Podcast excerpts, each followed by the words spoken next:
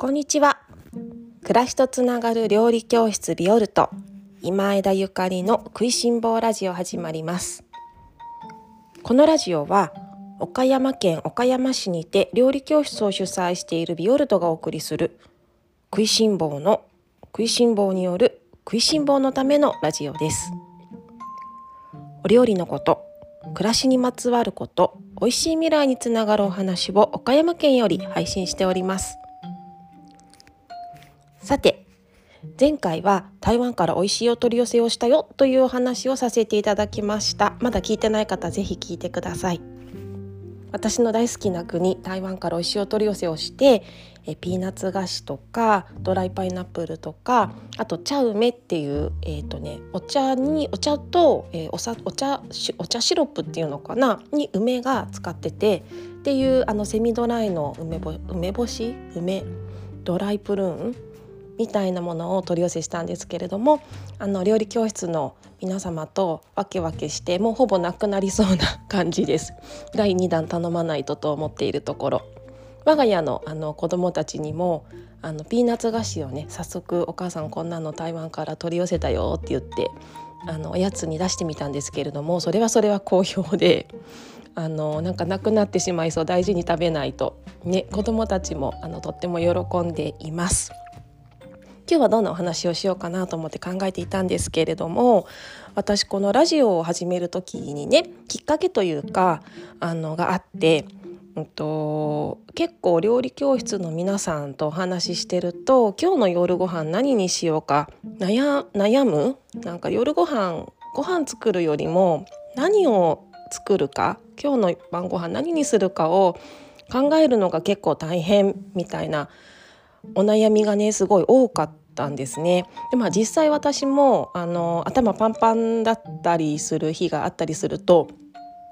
仕事でいっぱいいっぱいだと夜ご飯どうしよう思いつかないみたいな日があったりとかしてまあ料理を仕事にしている私がそうであれば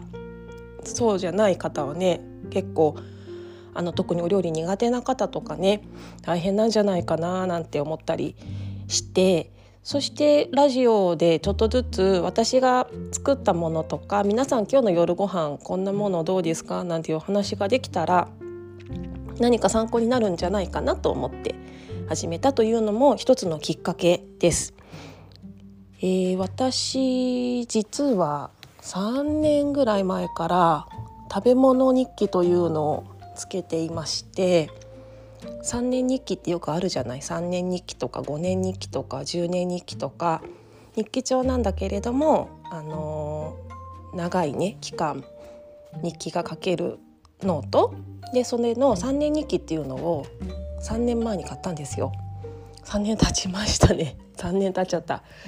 でまあ絶対毎日書こうっていう書きたいけれども、まあ、なかなか書けない時とかもあったりとかして。まあ後から見返すと書けなかった時はあ忙しかったんだなとかなんか体調を崩してたんだなとかなんかそういうのがねすごい分かりやすいのでちょっと空白が空いてもあよし書けるって思った時にまた復活したりとかしてるんですけどそれがね今年すごい空白なんですよすごい空白なの。いつから空白かというと3月ぐらい3月というとあのコロナねコロナが蔓延してきてっていうところから本当にいっぱいいっぱいだったんですね。私ね振り返ってね。で全然書いてなくって夏ぐらいにあら書いてないわって思い出したんだけどなんかもうそれもうーんかそれで新たにあ書こうって思う気にも起きなくってで最近に至ってます。で全然書いてない。全然書いてないんですよね。でもこの日記をね書き始めた私が食べたもの作ったものを書き留めたいと思ったきっかけはうん旬のものを記録しておきたい。私が岡山に住んでいて去年の11月はどんなものを食べていたのかなとかどんなものにハマってたのかなとか本当に旬って細かいので例えばなんだろうな今だったら柿がどれぐらいから出始めたとか柚子がどれぐらいから黄色くなったとかなんかそういう本当に季節の移り変わりを記しておくのにすごくちょうどよくってで今でもねペラペラ前の日記をね見返してるとすごい楽しいんですよね。でもまた書いてないの今 書いてないんです。で最近ツイッターをねあのまた再開していてツイッターもずいぶん前からやってるんですけど3.11の東日本大震災ぐらいの時から私ツイッター始めていて情報収集というかうんスピーディーなね情報が欲しかったのでその時私関東地方に住んでいてスピーディーな情報が欲しかったのでその頃からツイッター始めてるんですけど、まあ、それもなんかずっとあんまりやってなくってインスタグラムのなんか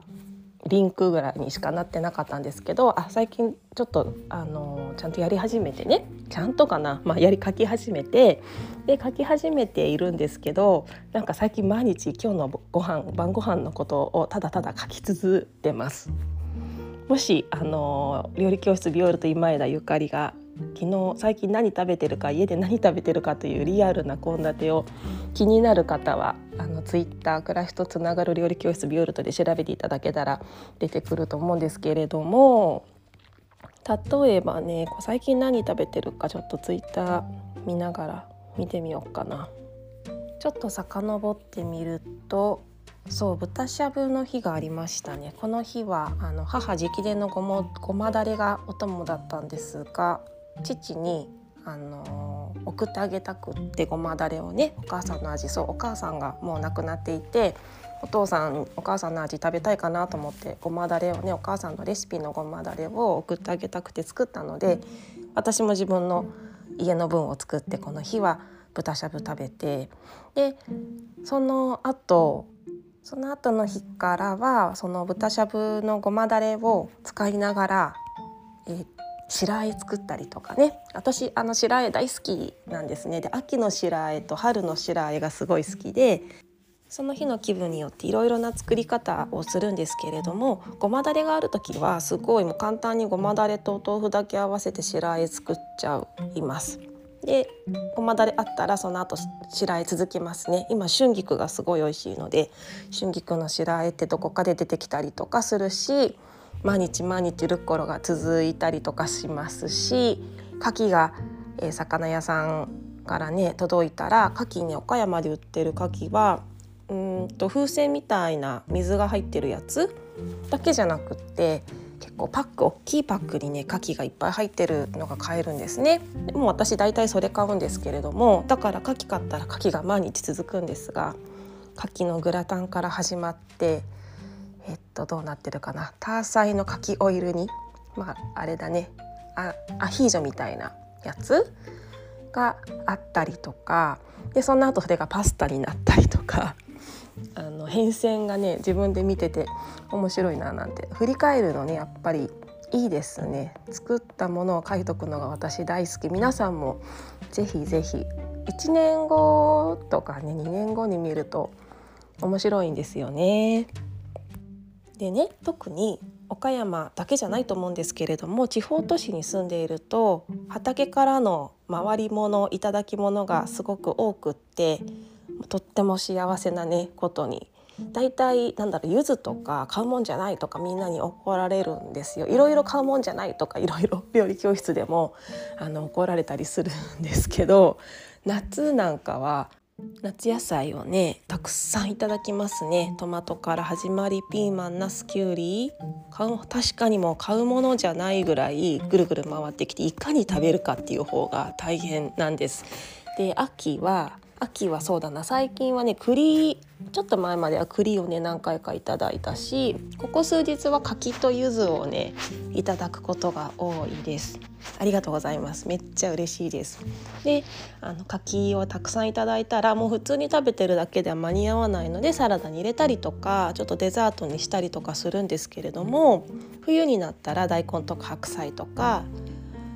春になったらたけのことかもう本当に同じ野菜同じ素材が大量に出回るし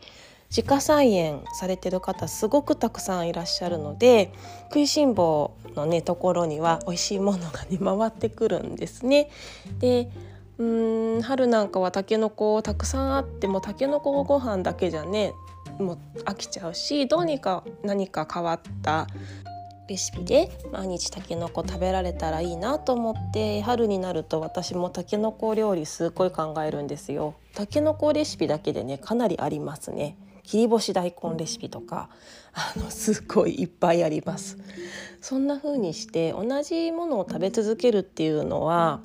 意外と私すごく普通と当たり前のことなんじゃないかなと岡山県に引っ越してきてから感じていて昔私が子どもの頃昭和の時代ですかね1日30品目食べましょうとか学校の先生に言われた気がするんですけれどももうね1日30品目っていうのは昭和の話で今は言われてないそうですよ。なんだけど、うん、1日30品目食べようとすると旬のものじゃないあの違うものまで体に入れないとだんだん難しくなってきて旬のものだけでいこうとするともう本当に毎日毎日白菜白菜白菜とか毎日毎日大根大根大根とかねピーマンピーマンピーマンって続くわけなんですよね。でも私それですごくいいと思っているしそれがすごく自然なことだと思うのでうーん旬のもの今畑にいっぱいあるものをあんまりうん何品目とか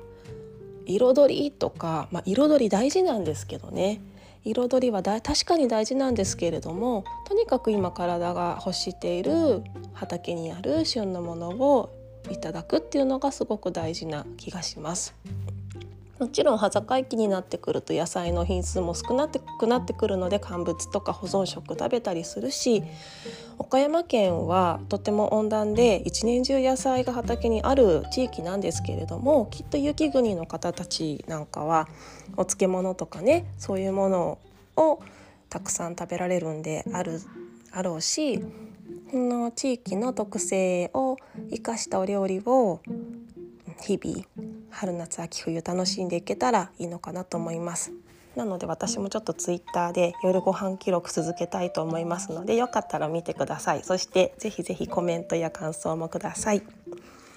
さて今日は岡山県とっても今日もいいお天気です。皆様の地域はいかがですか？今日は私はまたレッスンないんですがパソコンに向かってオンラインレッスンを仕上げます。頑張ります。皆様も美味しい一日をお過ごしください。聞いてくださってありがとうございます。ビオールと今井でゆかりでした。